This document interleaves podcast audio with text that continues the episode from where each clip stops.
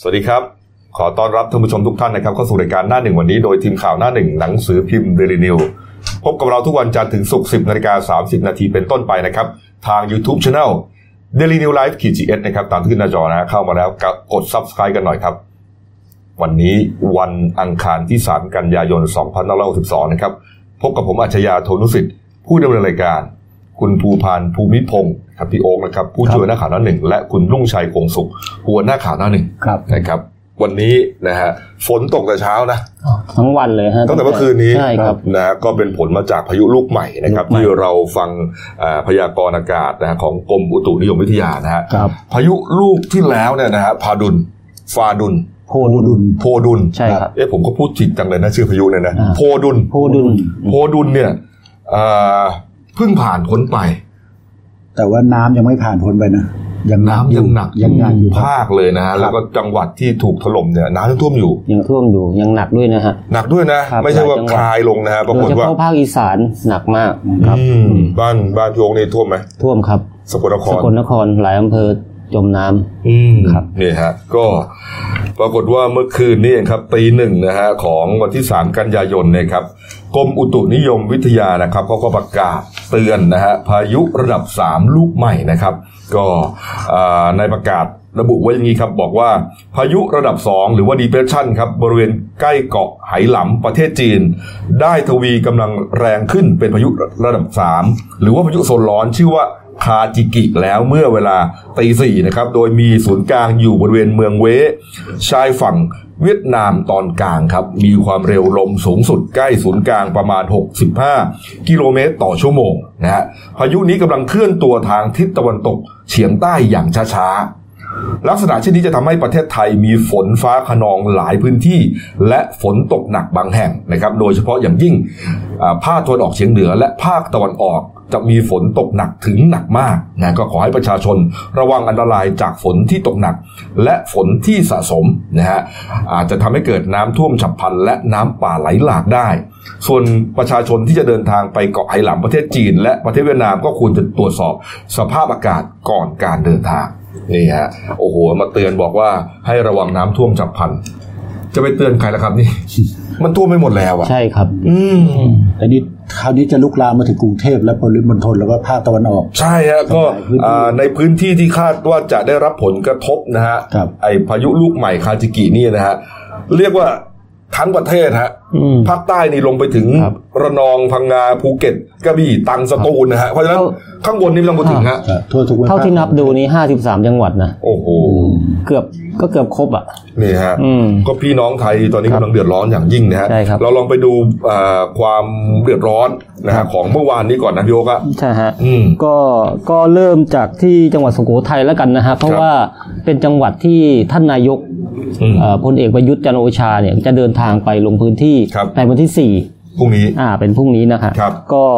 ในส่วนของจังหวัดสุโขทัยเนี่ยระดับน้ำแม่น้ำยมและแม่น้ำลำลำน้ำสาขาเนี่ย ครับ ก็มีระดับสูงขึ้นอย่างต่อเนื่อง อ่า และน้ำเนี่ยก็กำลังจะไหลไปที่อำเภอศรีสัชนาลัย ครับ นะครับ ก็คาดว่าน้ำเนี่ยจะมีระดับสูงสุด ก็เมื่อคืนประมาณช่วงตีสองถึงตีสามของเมื่อคืนที่ผ่านมานี่นะฮะ อืม ก็เจ้าหน้าที่ก็จำเป็นจะต้องผันน้ำส่วนหนึ่งเนี่ยเข้าไปที่ทุ่งน้ำบางระกำเพื่อที่จะให้น้ำที่ไหลผ่านตัวเมืองของสุโขทัยเนี่ยไม่เกินในระดับที่ 550 ลูกบาศก์เมตรต่อวินาที อืม ซึ่งเป็นระดับสูงสุดที่สามารถจะรับน้ำได้ ไม่ให้เกินตลิ่งว่างั้น อ่าไม่ให้ไม่ให้เกิดผลกระทบ เมืองเขตเศรษฐกิจ ก็ต้องผ่านออกไป ใช่ครับ ห้เร็ว ใช่ ที่สุด ก็ต้องผันออกไป เพราะว่าในพื้นที่ทุ่งบางระกำเนี่ย มันสามารถรับน้ำได้ประมาณ 550 ล้านลูกบาศก์เมตรนะครับ อืม ก็ อืมอืม เอ่อ แต่ว่าผมดูจากสภาพแล้วเนี่ย ก็ ครับ น่าจะเหนื่อยนะ อืม นะ แล้วไม่ทันไรพายุลูกใหม่ก็จะซัดไปเลยนะ อืม ใช่ครับ นะฮะอ้าว แล้วก็ในส่วนของจังหวัดพิจิตรนะครับ ครับ ก็เอ่อฝนที่ตกหนักบนเทือกเขาเนินมะปรางที่อยู่ในจังหวัดพิษณุโลกเนี่ย ก็ได้เกิดน้ำป่าไหลบ่าเข้าท่วมในคลองสากเหล็ก แล้วก็เอ่อล้นท่วมเอ่อในเขตชุมชน ในเขตเทศบาลของตำบลปากเอ้ยครับไอ้ตำบลสากเหล็ก ครับ นะครับ ก็ระดับน้ำเนี่ยที่ท่วมก็สูงอยู่ประมาณ 50-60เซนติเมตร อืม นะครับ แล้วก็เอ่อโรงเรียนอนุบาล แล้วก็โรงพยาบาลต่างๆเนี่ยก็ได้รับผลกระทบโดยเฉพาะโรงเรียนเนี่ยมีการปิดโรงเรียนเอ่อเป็นการชั่วคราวไปสองวัน ครับ นะครับ อืม นอกจากนี้น้ำป่าจากเทือกเขาเพชรบูรณ์ ก็ยังไหลลงมาในเอ่อพื้นที่ของจังหวัดพิจิตรเช่นกันนะครับ ครับ ก็ในส่วนนี้เนี่ยก็ไหลเข้าท่วมผิวการเอ่อจราจรของถนนสายเอเชีย เส้นวังทองเขาทราย อืม นะครับ ก็ระยะทางเนี่ยประมาณ 100 เมตร ครับ นะครับ น้ำท่วมก็ก็ถือว่าไม่สูงมากนะครับ ประมาณ 30 เซนรถเล็กก็ไม่สามารถผ่านไปได้ ครับ นะครับ อืม ก็ชาวบ้านบอกว่าน้ำท่วมครั้งเนี้ยหนักที่สุดในรอบ 30 ปี โอ้โห นะครับของจังหวัด อืม ของจังหวัดพิจิตร ครับ นะครับ นะฮะอ่ะไปดูอีกที่หนึ่งนะครับ ครับ อ่าที่อ่ายะโสธรมีรูปไหมฮะยะโสธรไม่มีใช่ไหมอ่ะไปดูแม่ฮ่องสอนก่อนนะครับ ครับ แม่ฮ่องสอนนี่ก็หนักเช่นกันนะครับนี่ฮะแม่ฮ่องสอนเนี่ยนะฮะก็น้ำป่าเนี่ยก็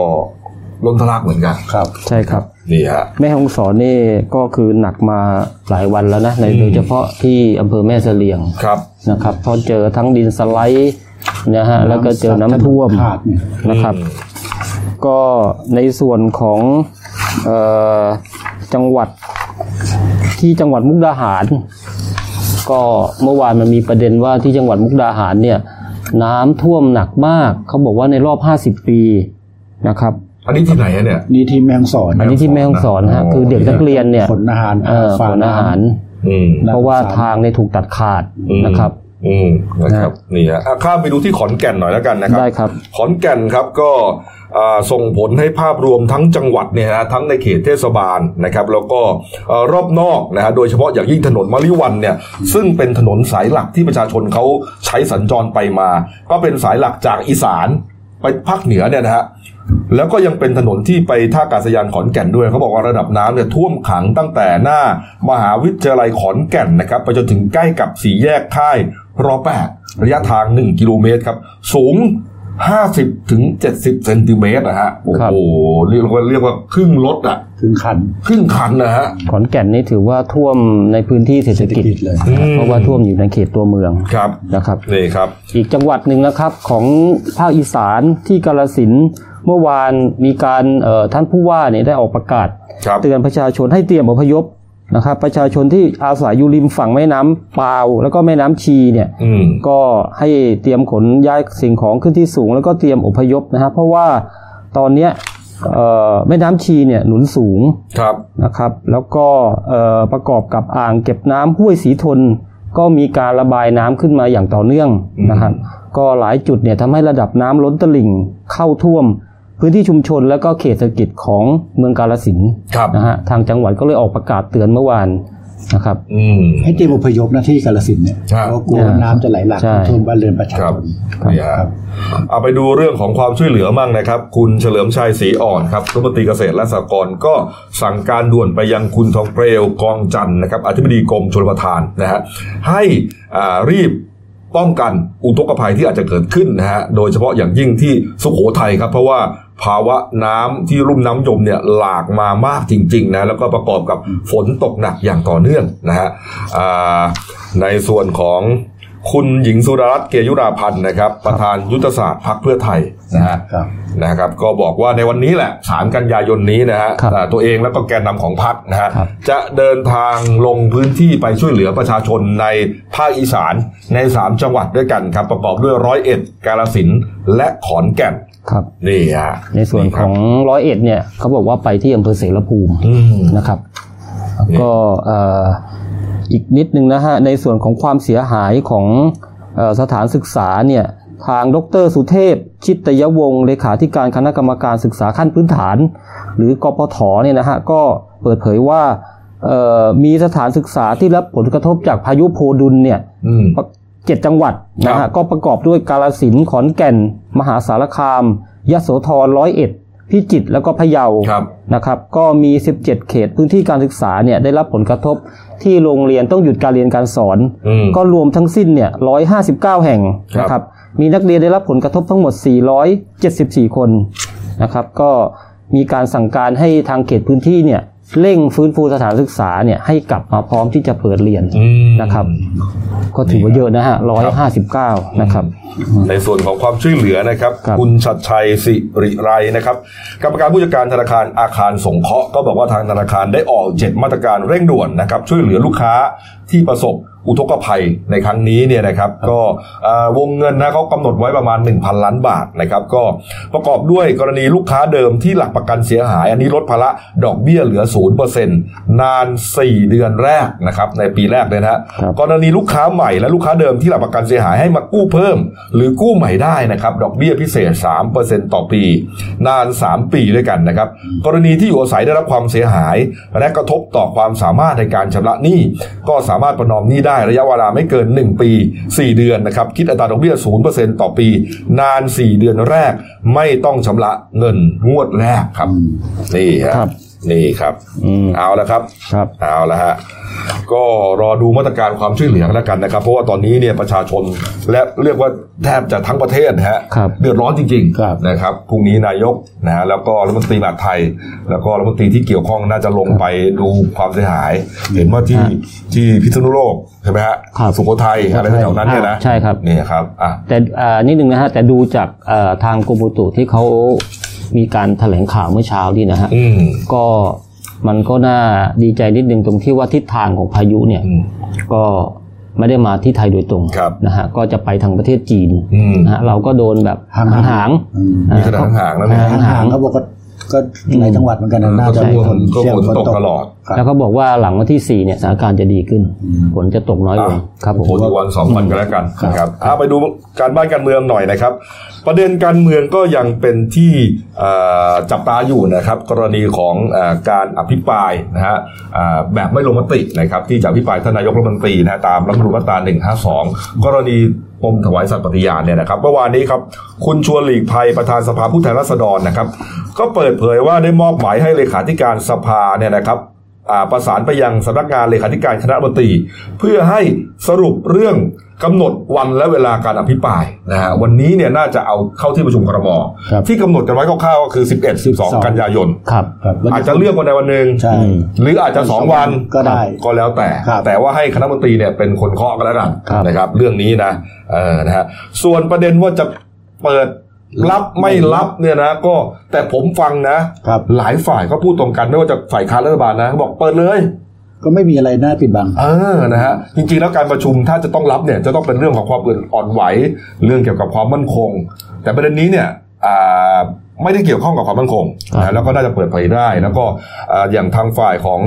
อาคุณคุณหมอชนน่านสีแก้วเนี่ยนะครับของพรรคเพื่อไทยก็บอกว่าไม่ต้องห่วงนะฮะเพราะว่าสมาชิกของพรรคเนี่ยเขารู้ดีนะฮะว่าจะอภิปรายอย่างไรนะฮะไม่ให้กระทบกระเทือน หรือว่าไม่ให้ไปเกี่ยวข้องนะฮะกับสถาบัน ครับ นี่ครับก็ ฮะ เขามีวิธีอยู่แล้วนะครับ แล้วก็มีการดักคอเนี่ยนะบอกว่านายกเนี่ยที่บอกว่า เอ๊ะจะมาตอบเองไม่ตอบเองเนี่ยนะ มาตอบเองเถอะ ครับ อย่ามาใช้บาลีประมาณว่าต้องไปตรวจน้ำท่วม อืม อะไรอย่างเงี้ยเนยนะ อ๋อดักคอไว้ ใช้ ดักคอไว้ก่อน การใช้สถานการณ์นี้เลี่ยงไม่เข้าสภา ไม่หรอกผมว่าแกไปผมว่าแกไป มันก็ว่ากันไป อืมนะครับเนี่ยหรืออย่างคุณพนิกาวานิชนะครับโฆษกพักอนาคตใหม่นะครับก็พูดลักษณะเดียวกันนะครับ ก็บอกว่าไม่ต้องประชุมลับนะเพราะว่าไม่มีประเด็นอ่อนไหวเรื่องทางการเมืองใดๆทั้งสิ้นนะครับ แล้วก็อ่าอย่างเรื่องที่จะมาเลี่ยงไม่เข้าสภา เพราะว่าน้ำท่วมเนี่ยก็ก็คาดว่าน้ำคงจะลดไปแล้วล่ะ นะ ก่อนจะถึงวันที่ประชุมเนี่ยนะฮะ ครับ เออนี่ครับ นี่ ครับ เอาละครับ ภารกิจท่านนายกนะครับ เมื่อวานนี้นะครับ ให้การต้อนรับนายมุนแชอินนะครับ ประธานาธิบดี สาธารณรัฐเกาหลีและภรรยานะครับ ในโอกาสเดินทางมาเยือนประเทศไทยอย่างเป็นทางการในฐานะแขกของรัฐบาลนะครับ ระหว่างที่ 1-3 กันยายนนะครับนี่ฮะก็มีการอ่าพาท่านประธานาธิบดีเกาหลีใต้ครับ อ่าตรวจแถวกองฐานเกียรติยศนะครับที่สนามหญ้าหน้าตึกไทยคู่ฟ้าครับ บรรยากาศก็ชุ่มฉ่ ครับ ำฝนตกปปรอยๆนะครับ นี่ฮะนี่ ครับ ส่วนอ่าประธานาธิบดีเกาหลีใต้ก็ได้ลงนามในสมุดเยี่ยมของรัฐบาลด้วยนะฮะ ครับ นี่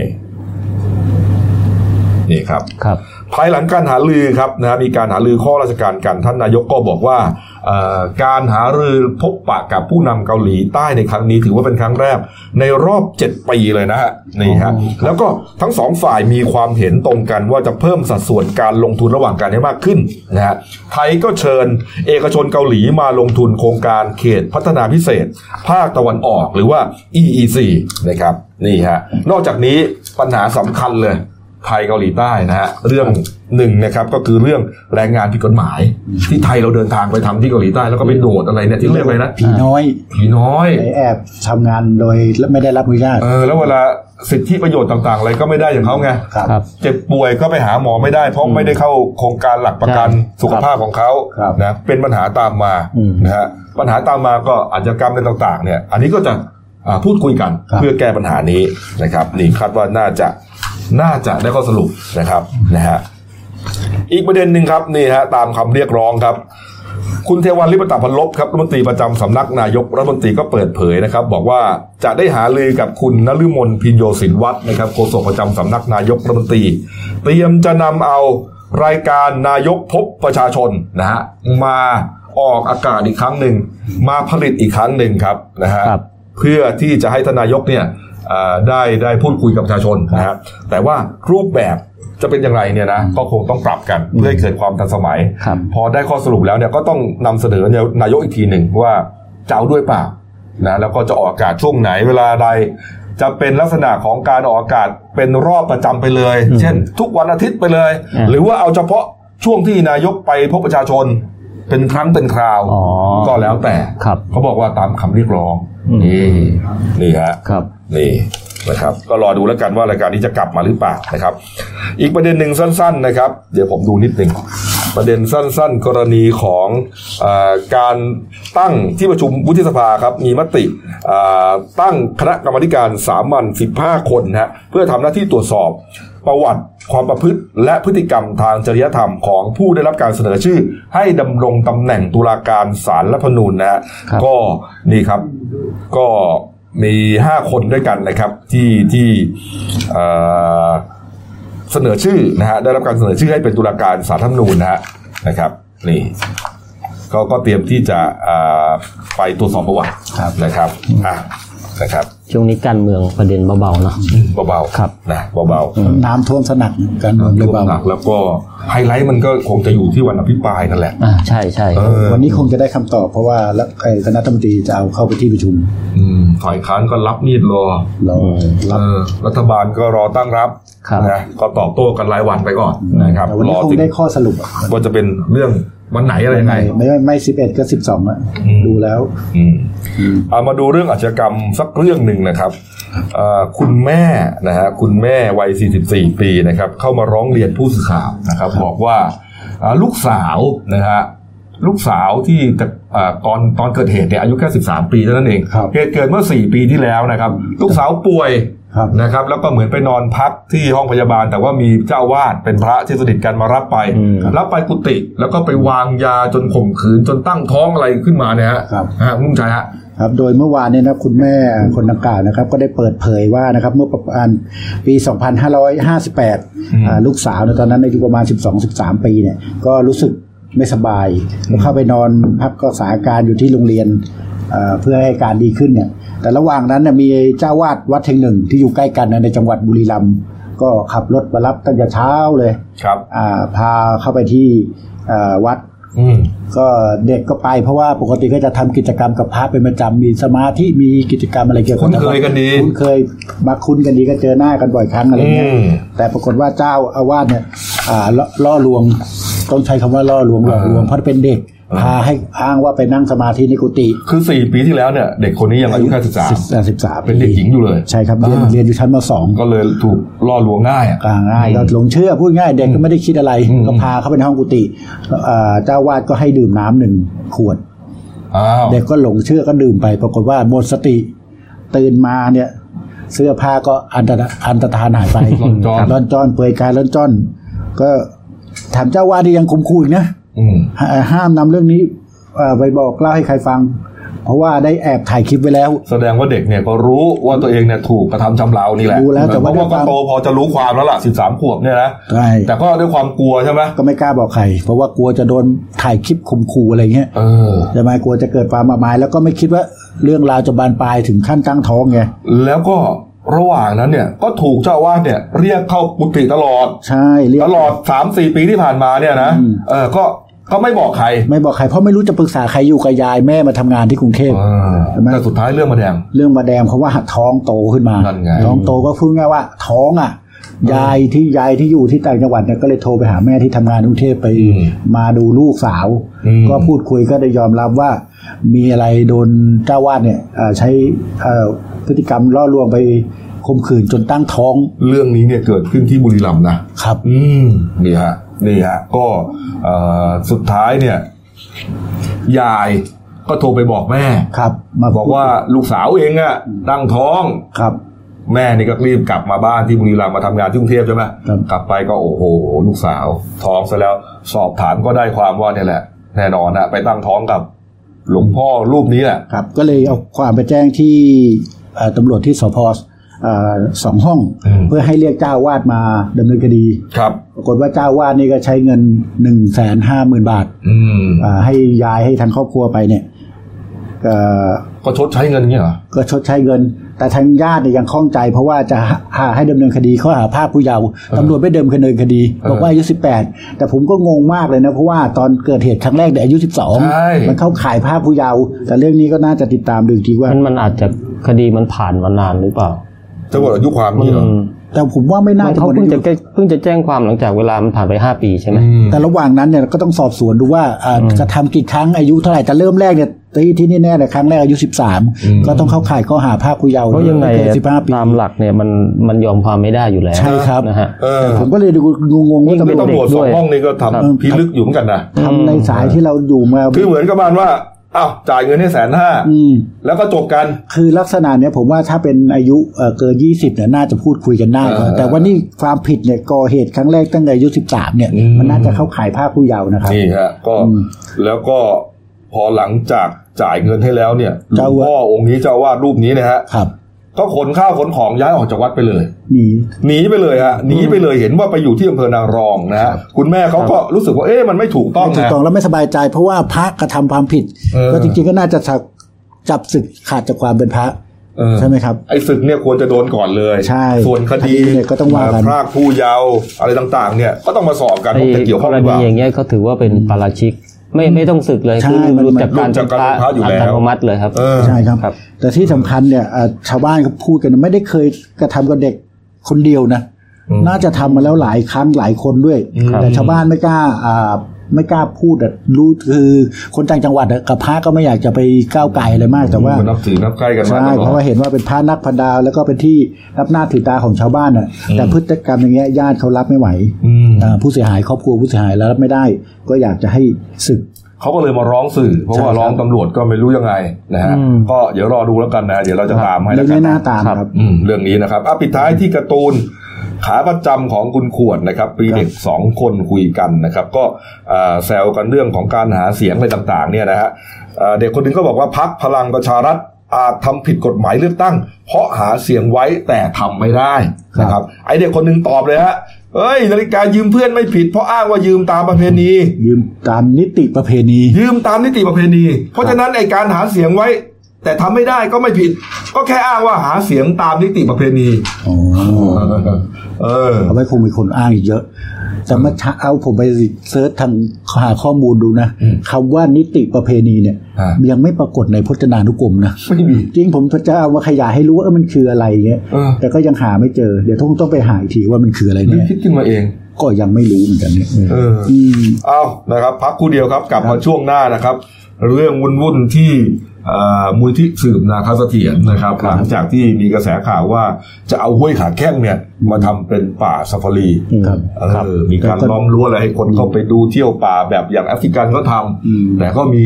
คนไม่เห็นด้วยเยอะ มีทั้งเห็นด้วยและไม่เห็นด้วย เออ แล้วมีประเด็นเรื่องของอาคุณดำรงพิเดชเนี่ย ครับ ครับ ไปพูดถึง น่าสนใจ ขั้นว่า แล้วมูลนิธิสืบเนี่ยมาอยู่นานแล้วเนี่ยคนจะย้ายออกมาจากจากห้วยขาแข้งเลยแล้ว เป็นประเด็นขึ้นมาครับนะฮะแล้วก็เรื่องของบิตคอยน์นะฮะ ครับ ในไทยเนี่ยก็จะถูกจะยกเลิกแล้ว จะไม่ทำธุรกรรมกันแล้วนะฮะก็อีกเรื่องหนึ่งครับก็คืออุบัติเหตุทั้งสองรายซ้อนนะครับ ก็แต่ว่าไม่มีคนเสียชีวิตนะฮะแล้วก็ปิดท้ายด้วยเรื่องน่ารักน่ารักนะฮะของสาวกวาดถนนนะเอาหมาไปด้วยทุกที่เลยนะฮะพักครู่เดียวครับเดี๋ยวกลับมาคุยข่าวกันต่อครับ จากหน้าหนังสือพิมพ์ สู่หน้าจอมอนิเตอร์ พบกับรายการข่าวรูปแบบใหม่ หน้าหนึ่งวันนี้ โดยทีมข่าวหน้าหนึ่ง หนังสือพิมพ์เดลิวิวออกอากาศสดทาง YouTube d e l i n e w l i v e ขีดทีทุกวันจันทร์ถึงศุกร์10นาฬิกา30นาทีเป็นต้นไป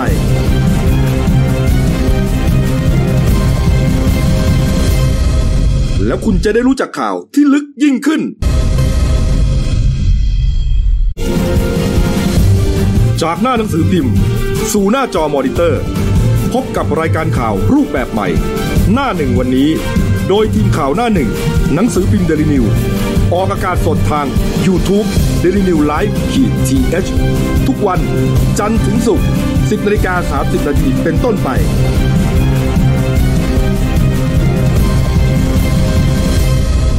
แล้วคุณจะได้รู้จักข่าวที่ลึกยิ่งขึ้น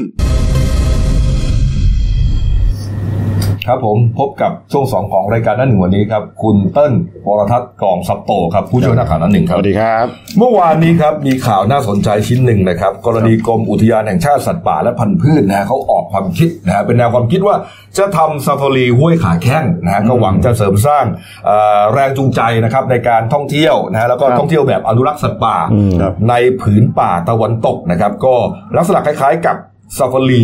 ที่ทวีปแอฟริกานี่ฮะ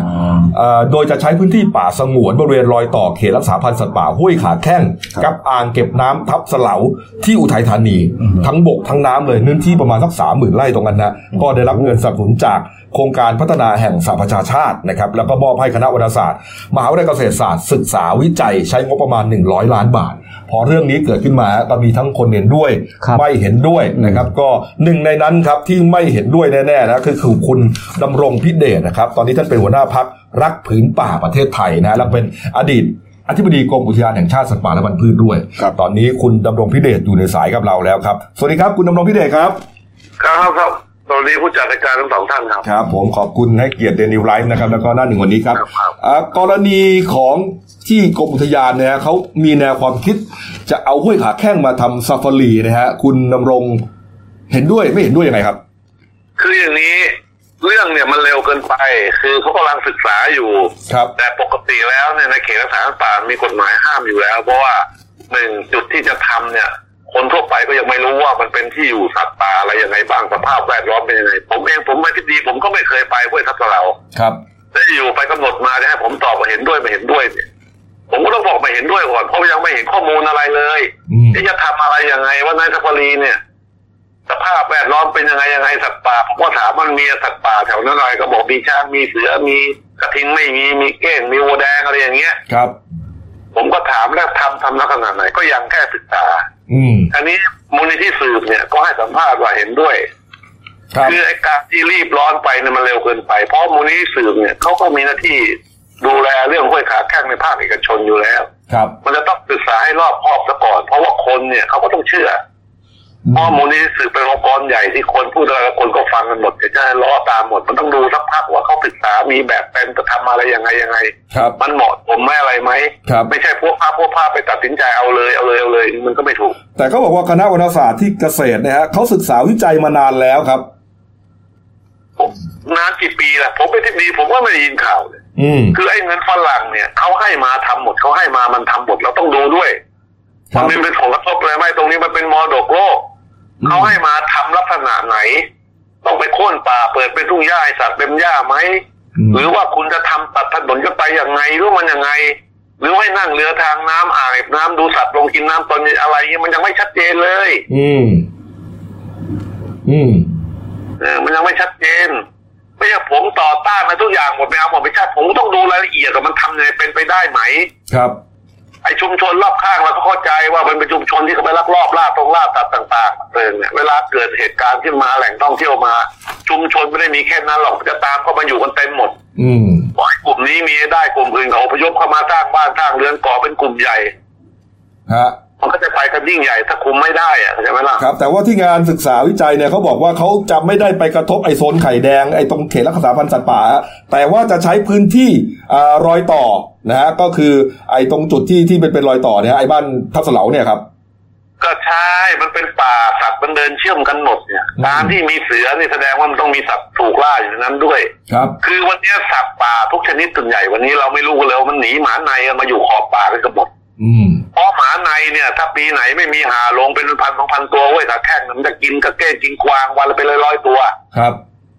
แล้วจะไปเหลืออะไรสัตว์ก็ล่นมานี่คนก็ไปรบกวนนี่ก็บีบให้กลับเข้าไปถ้าเก่าอีก มันก็ต้องดูดูความเหมาะสม ผมไม่ได้ว่าต่อต้านสุดที่ประตูแต่ต้องดูความเหมาะสมมาตรงไหนอะไรยังไงให้เห็นพื้นที่ก่อน ครับ ว่าความเป็นไปได้มากน้อยแค่ไหนในฐานะที่สืบเนี่ยที่สืบค้นเรื่องเรื่องมาเรื่องสัตว์ตรงต่างๆเราต้องดูเจตนาลมณ์อันนี้ด้วยเขาด้วย ครับ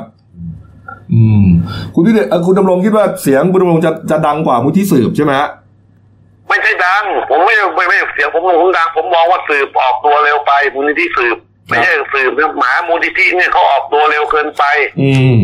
ไปเห็นดีเห็นงามยังไม่ทันเลย แต่เขาอะผมไม่รู้นะ แต่ผมไม่รู้ข้อมูลอย่างเขารู้ ครับ แต่ในแง่ส่วนรวมภาพรวมเนี่ยมันต้องให้ชัดเจนออกมาก่อนว่าอะไรมันยังไงศึกษาเรื่องลักษณะไหนเพียงแต่ไปศึกษาศึกษายังไงล่ะ อืม แต่คุณบอกอ่ะซาฟารงซาวารีเนี่ยมันเหมือนแอฟริกงซาวาโนอะไรหรือเปล่าหรือเป็นยังไง มันต้องไปโค่นเป็นทุ่งหญ้าซาวารีไหมหรือว่าไปตัดถนนกันยังไงอันนี้เรายังไม่รู้เลย อืม นะครับ อีกประเด็นหนึ่งที่น่าสนใจครับเมื่อวานนี้คุณตำรวจบอกว่า มูลนิธิสืบเนี่ยควรจะออกนอกพื้นที่ห้วยขาแข้งได้แล้ว ไม่ใช่ไปตั้งอยู่ในที่ทำการอยู่ตรงนั้นนะ คือเรื่องนี้ปัญหาวันเนี้ยปัญหาเงินต่างประเทศเข้ามาสนับสนุนนะเราไม่รู้หรอก ครับ เขาเข้ามาวันนี้ต่างประเทศเอาเงินเข้ามาสนับสนุนยังไง เจ้าหน้าที่มูลนิธิสืบต่างคนต่างก็มีเงินเดือนกันรู้สึกจะมีเงินเดือนกันทุกคนละมั้งผมไม่แน่ใจนะครับ คืออะไรต่างๆ แล้วเด็กคนลูกองค์กรเนี่ยไม่เหมือนสมัยอาจารย์รัตยาอยู่ ครับ สมัยนั้นเนี่ยที่เป็นน่าเชื่อถือมาก อืม ผมสมัยผมอยู่ไปนทิบดีอาจารย์รัตยายังเป็นประธานอยู่รู้สึกอย่างนั้นนะคราวนี้ ครับ ปัญหาของใหม่เนี่ยเป็นเด็กรุ่นใหม่ๆทั้งนั้นเลย อืม ไม่ได้มีพื้นฐานเรื่องสัตว์ป่าเรื่องป่าเรื่องอะไรแต่ใจรักนะเข้ามาร่วมกันทำงาน เราก็อาจจะมองว่าเขามีเจตนาดีแต่ประสบการณ์อาจจะน้อยก็ได้ ครับ แล้วมันเกี่ยวอะไรฮะเกี่ยวไงให้ให้ออกจากพื้นที่ฮะ ก็หมายถึงว่าให้หน่วยงานราชการเนี่ยเขาทำงานได้เต็มที่มาก เพราะมันมีภาคเอกชนนี่เอาละคนเป็นทิศดีเนี่ยทุกคนก็กลัวภาคเอกชนอยู่ละ อืม ปัญหาเรื่องชนกลุ่มน้อยปัญหาเรื่องเข้า แล้วกระจงกันชนเต็น MOU นู่นนู่นนี่ปัญหามันจะไปเรื่อย ครับ ๆเพราะภาคเอกชนเขาก็มีงบจากภาคเอกชนเข้ามาดูแล อืม เขาก็ต้องการมีผลงานไปทำซ้อมกันบางจุดบางเรื่องบางราวไง เอ่อคุณดำรงจะบอกว่าอ่ามูลนิธิสืบเนี่ยมีเงินแล้วนะฮะให้ย้ายออกไปหาที่ตั้งใหม่ ถูกต้องไหมฮะ ไม่ใช่อย่างนั้นความหมายคือ ที่ผมพูดหมายถึงว่าไปออกตัวเร็วตะเพิดออกไป คือตะเพิดเนี่ยเขาว่าผู้สื่อข่าวไปลงเหมือนผมไล่องค์กรเขาออกไปไม่ใช่อย่างนั้นแต่จ อื ริง ม ครับ ๆหมายถึงว่าเขาออกตัวเร็วเกินไป อืม ที่ไปรับบุ๊กในเรื่องอย่างเงี้ย อืม เขาจะต้องชั่งน้ำหนักดูก่อนเดี๋ยวศึกษาบอกองค์ประกอบเขาต้องขอเสนอแนะข้อหนึ่งสองสามสี่ห้าเพราะเขาอยู่ในพื้นที่ ครับ ไอ้ตรงนี้อย่างนี้ตรงนี้มันอย่างนี้ไอ้ตรงนี้อย่างนี้อย่างนี้ อืม อะไรอย่างนี้อย่างนี้อะไรอย่างเงี้ย ครับ แต่ภาพรวมเนี่ย การเปิดห้วยขาดแข้งคุณดูที่นู่นน่ะเห็นไหมไอ้ไอ้ไอ้ไอ้น้ำตกตีรอซูเนี่ยที่คนเข้าไปเต็มเนี่ยเป็นเขตรักษาพันธุ์ป่านะมันปิดไม่ได้เข้าใจไหมพอเปิดแล้วมันปิดไม่ได้นะ อืม มันลามไปเรื่อยเข้าใจไหมล่ะ ครับ เออ และประเด็นที่อ่าที่ตั้งของมูลนิธิสืบเนี่ยฮะที่ที่ที่คุณดำรงพูดถึงเนี่ยฮะตกลงว่า ใช่ไม่ใช่ยังไงครับ ที่จะให้เขาย้ายออก คือที่ทำการเนี่ยเขาไม่ได้อยู่ในนั้นอยู่แล้ว ครับ แต่เขาไปทำงานอยู่ในนั้นในเขตป่าห้วยขาดแข้ง อืม ครับพูดคือที่ทำงานนักข่าวไปลงผิดไปลงอะไรต่ออะไรเออ อืม ไม่ใช่ที่ทำการก็จะไม่มีได้ไงไม่ใช่ราชการ ครับ อืม นะครับ เอาละครับ ก็ เอาละฮะเอาละชัดเจนครับ ขอบคุณครับ คุณตกลงครับ ครับครับ ขอบคุณครับ สวัสดีครับ ก็เหมือนจะโบยๆอยู่นะ อืม เออไม่ได้อย่างนั้น อืม คือเหมือนกับว่าท่านต้องดูข้อมูลก่อนว่าเป็นยังไงจะได้ตัดสินใจเห็นด้วยหรือไม่เห็นด้วยอะไรอย่างเงี้ยนะฮะ อืมนี่ฮะก็มีรายงานนะครับบอกว่าเอ่อป่าห้วยขาแข้งเนี่ยเขาแบ่งเป็นสามโซนนะครับปีโซนไข่แดง หรือเขตรักษาพันธุ์สัตว์ป่าห้วยขาแข้งเลยนะครับ ครับ แล้วก็โซนที่เป็นป่าสงวนแห่งชาติ อันนี้ ดูแลโดยกรมป่าไม้นะฮะ อืม แล้วก็อีกโซนหนึ่งก็เป็นพื้นที่ชุมชนโดยรอบนะครับ ไอ้จุดที่เขามีแนวคิดจะทำซาวรีเนี่ยคือจุดที่สองกับจุดที่สามก็คือ ป่าสงวนแห่งชาติ อืม และพื้นที่ชุมชนโดยรอบ ครับ แต่ว่าพอมันไปเกี่ยวเนื่องกับป่าสงวนแห่งชาตินะครับ ก็ไปเกี่ยวกับกรมป่าไม้ อ่าก กรมป่าไม้เมื่อวานนี้ครับ คุณอัธพลเจริญชันสาครับอธิบดีกรมป่าไม้ก็บอกบอกว่า ไม่รู้เรื่องเลย ไม่รู้เรื่องเลยว่าจะเอาพื้นที่ของกรมป่าไม้เนี่ยไปใช้ ถ้าจะเอาไปใช้เนี่ยต้องมาบอกผมก่อน ไม่มีใครมาคุยนี้เป็นเรื่องที่อ่าวัฒนศาสตร์เกษตรเนี่ยเขาไปทำวิจัยอะไรกันเอง ไม่เกี่ยวกับกรมป่าไม้นะแล้วถ้าจะลงทุนใครจะทำอะไรยังไงต่างๆ เป็นโครงการที่คิดกันเองฮะเอ้า อืม มันก็ไม่ใช่เรื่องง่ายแล้วล่ะ ผมฟังจากซุ้มเสียงหลายท่านเนี่ยนะครับ ครับ เออแนวคิดก็น่าจะดี แต่ว่ามันอาจจะติดขัดที่ข้อกฎหมายหลายอย่าง ครับ นะครับนี่ฮะอ่ะตามต่อแล้วกันนะครับ เรื่องนี้ฮะมาเรื่องของบิตคอยหน่อยนะครับ หลังจากที่เอ่อเมื่อวานนี้ครับเว็บไซต์นะฮะของบริษัทบิตคอยจำกัดนะครับ ได้เอ่อตัดสินใจยุติบทบาทการประกอบธุรกิจ การเป็นศูนย์ซื้อขายสินค้าดิจิตอลนะครับหรือว่าการให้บริการด้านกระเป๋าเงินอิเล็กทรอนิกส์ที่ดำเนินงานมา 5 ปีแล้วเนี่ยนะฮะก็บอกว่า 30 กันยายนนี้จะยุติบทบาทแล้ว เรื่องเป็นไงคุณเต้น ใช่ฮะก็หลังจากเอ่อประกาศในเว็บไซต์คือหลังจากวันที่ 30เนี่ยลูกค้าจะไม่สามารถทำการซื้อขาย และแลกเปลี่ยนผ่านเว็บไซต์ bx.in.th ได้อีกต่อไปนะฮะแต่ก็ยังทำการถอนได้ตามปกติ ทั้งนี้เนี่ยบริษัทจะไม่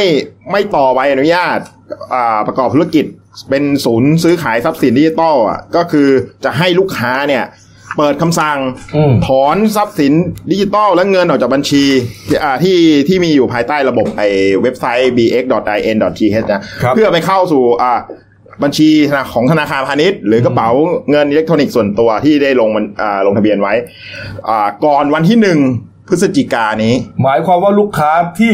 ณเวลานี้ อ่า อยู่ในระบบมีการใช้เงิน อ่า ทำธุรกรรมบิตคอยอยู่เนี่ย ต้องไปถอนออก รีบถอนออก ภายในวันที่หนึ่ง ไปเข้าธนาคาร อ่า พาณิชย์ของไทยปกติ ครับ อ๋อ ภายในวันที่หนึ่งพฤศจิกา เออ ถ้าไม่มาแจ้งการใช้สิทธิ์ตามเวลาเนี่ย ก็หลังจากนั้นเอาบริษัทอ่ะจะไปวางทรัพย์สินที่กรมบังคับคดีต่อไป แล้วสาเหตุที่เขาเลิกอ่ะคืออะไร เขาเล็งเห็นโอกาสในการพัฒนาธุรกิจด้านอื่น อ้าว บอกมาแค่นั้นว่า เป็นเป็นเป็นเล็งเห็นว่าเราจะไปพัฒนาธุรกิจ เอาก็คือคือพูดง่ายๆคือคือกูไม่ทำเรื่องนี้แล้ว เออ ประมาณนี้ อันนี้อันนี้ที่เขาประกาศไว้ อ้าวแล้วแล้วเอ๊ยยังไงนะแล้วแต่ว่าบิตคอยเนี่ยทั่วโลกก็ยังใช้กันอยู่ อ่าฮะเฉเฉพาะอันนี้เฉพาะที่ไทย ทีนี้เนี่ยอ่าทางอ่ารายงานข่าวจากสำนักคณะกรรมการกำกับหลักทรัพย์ และตลาดหลักทรัพย์นะฮะหรือกรตเนี่ย ครับ ก็บอกว่า ได้ตั้งศูนย์ช่วยเหลือให้ผู้ลงทุนเนี่ยเกี่ยวกับอ่าการถอนการรับโอน หรือการโอนย้ายทรัพย์สินดิจิตอลของวิตคอยเนี่ย เออ ก็ให้ติดต่อได้ที่หมายเลขครับ 1207 กด 7 หรืออีเมล info at sec or th นะฮะ ได้ตลอด 24 ชั่วโมงตั้งแต่วันที่2ขึ้นไป ทั้งนี้เนี่ยทางบิตคอยเนี่ยเขายังเขายังคืนใบอนุญาตไม่ได้นะ อืม ทางบริษัทเนี่ยต้องอาคืนทรัพย์สินให้ลูกค้าให้เสร็จให้หมดก่อน อืม แล้วก็ต้องแจ้งให้กรตทราบเป็นระยะ แล้วก็ต้องพิสูจน์ได้ว่ามีการดูแลอะไรเนี่ยเรียบร้อยละเขาถึงจะมาคืนใบอนุญาตได้ อืม แล้วก็ทางกรตเตือนมาด้วยว่าฮะตอนนี้มี Facebook ปลอม เผยแพร่ข้อความหลอกลวงว่าเป็นช่องทางในการคืนเงินก็อย่าไปหลงเชื่อ อ่าอ่า ก็ให้ใช้ความระมัดระวังใน เพราะว่าอาจจะมีเว็บไซต์ปลอมเนี่ย อืม สังเกตแล้วจะมีของธนาคารหลาย ๆ ธนาคาร ในบ้านเราเนี่ยก็มีคนอยู่ในแวดวงบิตคอยเนี่ยเยอะอยู่นะ เยอะ เยอะนะคุณต้น เยอะผมว่าผมว่าผมว่าเยอะก็มีบางคนก็ลง อืม แต่แต่ถ้าเขาถอนออกมาเป็นเงินสดได้ก็เข้าบัญชีธนาคารได้ก็น่าน่าจะนั่น แต่ผมฟังข่าวนี้แล้วก็รู้สึก มันก็ประหลาดประหลาดๆนะคือ เหมือนกับนึกจะมาก็มา นึกจะไปก็ไป เออ แล้วข้อเหตุผลก็คือว่ากูไปทำอย่างอื่นดีกว่านะประมาณเนี้ยก็นะเหตุผลแปลง่ายๆอ่ะ ครับ เห็นช่องทางธุรกิจด้านอื่นก็คือกูไม่ทำนี่ละเดี๋ยวไปทำอย่างอื่นดีกว่า เอ้า ครับ อะไรวะเนี่ยเออ ดูฮะดูดิดีที่มันไม่ได้กระทบเรื่องเกี่ยวกับ เงินหายไปอะไรไปถูกไหม อ่า ก็แค่ว่าเขาไม่ทำแล้ว ครับ ครับ คุณก็เอาเงิน รีบ คอยคุณไปอ่าเป็นเงินปกติ ครับ แล้วก็ไปซื้อหวยเล่นหุ้นอะไรก็ว่ากันไป อ่า ปกติดีกว่า ครับ เออ เอาเอาเราก็แจ้งให้ทราบนะครับ เรื่อง ครับ แบบนี้นะฮะ เมื่อคืนนี้ครับ มีอุบัติเหตุนะครับสองรายด้วยกันเลยนะครับ รายแรกแถวแถวถนนประดิษฐ์มนุธรรม หรือว่าเรียบทางด่วนรามอินทรานะพี่โอ๊คอะ ครับ อืม คือเหตุครั้งนี้เนี่ยนะฮะเกิดขึ้นตอนตีหนึ่ง ครับ นะฮะของคืนที่ผ่านมา ก็ทางตำรวจสนคู่ครามเนี่ยก็ได้รับแจ้งว่ามีอุบัติเหตุ รถยนต์ชนขอบสะพานข้ามถนนลาดพร้าวเนี่ยนะฮะ อืม แล้วก็เสียหลักพลิกคว่ำก็ไปตรวจสอบที่เกิดเหตุก็พบเอ่อรถโตโยต้ารุ่นคัมรี่สีขาว หมายเลขทะเบียน เอ่อดดอยชดาชอช้าง 5515 กทมนะฮะ ก็คือสภาพนี้นะฮะ อย่างที่เห็นเนี่ย ก็หงายท้องล้อชี้ฟ้าเลยนะครับ โอ้โห ก็กันชนหน้าด้านซ้ายเนี่ยพังเสียหาย ครับ นะฮะ แล้วก็ที่ที่ราวเหล็กเอ่อบนแบรีเออร์คอนกรีตที่ตรงขอบสะพานเนี่ยก็มีร่องรอยการชน อืม นะฮะส่วนผู้ขับขี่รถคันนี้นะฮะก็ได้รับบาดเจ็บเพียงเล็กน้อยนะฮะทราบชื่อคือนายพีรพล อเนกนำวงอายุ 51 ปี เป็นคณะทำงานที่ปรึกษาเลขาธิการสภาผู้แทนราษฎร โอ้ นะฮะก็เจ้าหน้าที่ก็ได้นำส่งไปรักษาตัวที่โรงพยาบาลพญาไทนวมินทร์ ครับ นะฮะก็จากการสอบสวนที่มาที่ไปเนี่ยก็คือคุณพีรพลเนี่ยเขาไปรับประทานอาหารกับเพื่อนที่ร้านอาหารย่านนวลจันทร์ อืม นะฮะก็เสร็จแล้วก็จะขับรถกลับบ้าน ครับ อ่ะซึ่งพักอยู่ย่านลาดพร้าว อืม ก็พอมาถึงเนี่ยกำลังจะขึ้นสะพานเอ่อเนี่ยนะฮะข้ามข้ามถนนลาดพร้าวเนี่ยช่วงนั้นมันมีฝนตก ครับนี่ นะครั ฮะอบย่างที่เห็น อ่าเนี่ เนี่ย ยถฮะน ก็ นเปียกตลอดเนี่ย อ่าถนนเปียกลื่นก็ทำให้รถเสียหลัก ก็ไปเฉียวชนกับขอบขอบก็คือขอบแบรีเออร์ที่เป็นขอบสะพานเนี่ย อืม นะฮะก็ทำให้รถเสียหลักพลิกคว่ ครับ ำนะฮะก็โชคดีนะฮะที่บาดเจ็บไม่เยอะนะ ดีฮะ อ๋อเนี่ยครับ นี่ฮะก็จริง ๆ เนี่ย ถ้าเอ่อเราเนี่ยก็ขับรถที่ฝนตกกันอยู่เรื่อยๆนะ อืม ถ้าระมัดระวังสักนิดหนึ่งเนี่ยก็จะไม่เกิดเรื่องนะ ใช่ครับ อาจจะมาไวไปหน่อยนะ อืมแล้วมัน ดูะ เป็นมันเป็นช่วงกลางคืนด้วยทัศนวิสัยมันอาจจะไม่ค่อยดี เออ นะครับ ตรงขอบตรงขอบสะพานผมสังเกตเนี่ย คือถ้าเป็นเก่าๆเนี่ยบางทีเรามองไม่ค่อยเห็น เออ นะ มองไม่เห็นนะ เออถ้าไม่มีอะไรสะท้อนแสงมันมอง เออ มันมองยากนะว่า เออ ขอบอยู่ตรงไหนเนี่ย จริงเขาก็ทาสี จะมี นะ ทาทาสีที่เป็นเป็นเหล็กโค้งๆเขาตั้งขึ้นมาให้มัน อืม เทาสะท้อนแสง นะ มองเห็นแต่บาง ใช่ ถ้ามันเก่าๆฝุ่น มัน เคลือ ก็ บก็ไม่มองมองไม่เห็น อืม บางที ใช่ครับ อย่าง อืม ครับ นี่ฮะ วัน แล้วโดนดำเนินคดีด้วยนะฮะคุณ อืม คุณพีรพลเนี่ย ครับ โดนปรับไปหนึ่งพันบาทนะครับข้อหาขับรถโดยประมาทด้วยนะ ใช่ครับ โอ้โห นี่ฮะ อ่ะ อีกเหตุหนึ่งนะครับ เกิดขึ้นในท้องที่สนพญาไทนะคุณเต้ยนะ ครับก็เอ่อถัดมาประมาณตีสองสี่สิบ ครับ ก็เป็นเหตุรถเบนซ์ไปพุ่งเสียหลักชนท้ายเนี่ยมุดเข้าไปเลยนะ โอ้โหดูจาก รถ ภาพเนี่ยฮะ รถเมย์สาย 97 ครับ สายนี้วิ่งระหว่างกระทรวงสาธารณสุขอ่าอนุสาวรีย์ชัย จุดเกิดเหตุเนี่ยมันอยู่ในวงเวียนอ่าอนุสาวรีย์ชัยสมรภูมิฝั่งที่มาจากสนามเป้า อ๋อ สังเกตไหม ฮะ แล้วคนคนขับเบนซ์เนี่ย คือนายบดินทร์พัฒน์ศรีอินสุดอายุ 34 ปี อืม ทะเบียนทะเบียนดูทะเบียนเบนซ์นะครับกอไก่มอม้า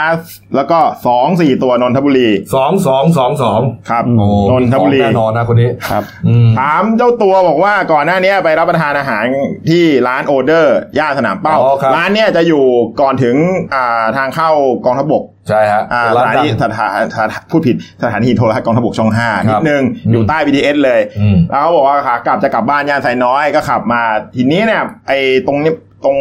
พอพอพอเลยสนามเป้ามานิดนึง ครับ ไอ้พอถึงก่อนถึงอนุสาวรีย์ชัยมันจะเป็นสะพานข้ามคลองเล็กอ่ะๆมันจะเป็นเนินนิดๆ อ่ามันจะเป็นเนิน ครับ อ่าถ้านึกนึกภาพออกเนี่ยเขาบอกว่าเขาพอข้ามมาแล้วก็เบรกไม่ทันมองเห็นรถเมย์ติดไฟแดงอยู่เพราะสาย โอ้ เก้าเจ็ดเนี่ยเขาต้องกลับรถตรงวงเวียน โอ้โห นี่เสยท้าย ก็ ขา เสยมุดเข้าไปเด็ดดูแล้วไม่น่ารอดแต่เจ้าตัวคิ้วซ้ายแตก โอ้โห ข้าง ข้อ เดียว ดีมากนะข้อดีมากนะ อ่าตำรวจเอาไปตรวจแอลกอฮอล์ก็ไม่เกินครับยี่สิบเอ็ดมิลลิกรัมเปอร์เซ็นต์ ลืมมานิดหน่อย อ่าหรือมานิดหน่อยยังไม่เกิน แล้วก็ทางความเสียหายเนี่ยก็ให้อ่าทางประกันรับผิดชอบไป ครับ ทีนี้เนี่ยอ่าเจ้าตัวบอกว่ารถคันเนี้ยเป็น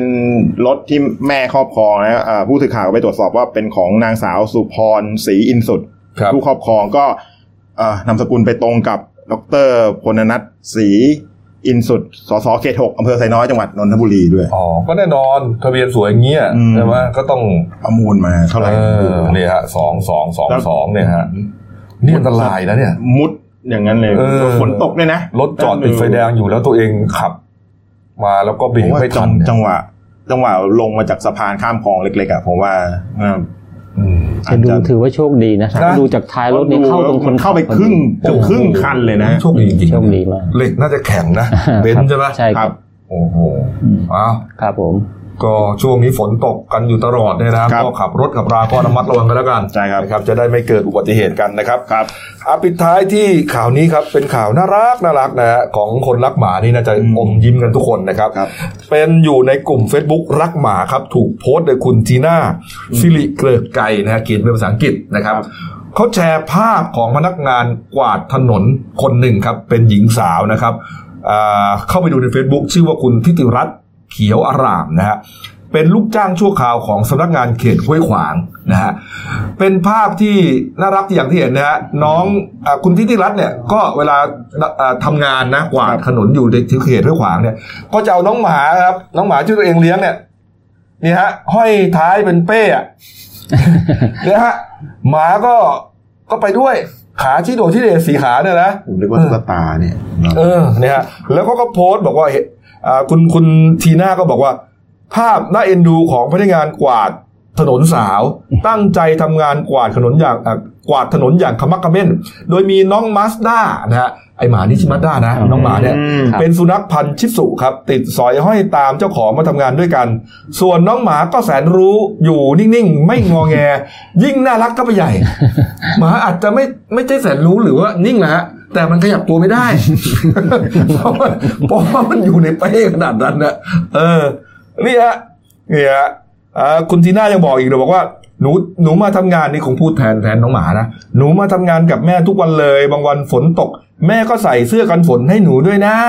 อืม ใช้หนูด้วยนะ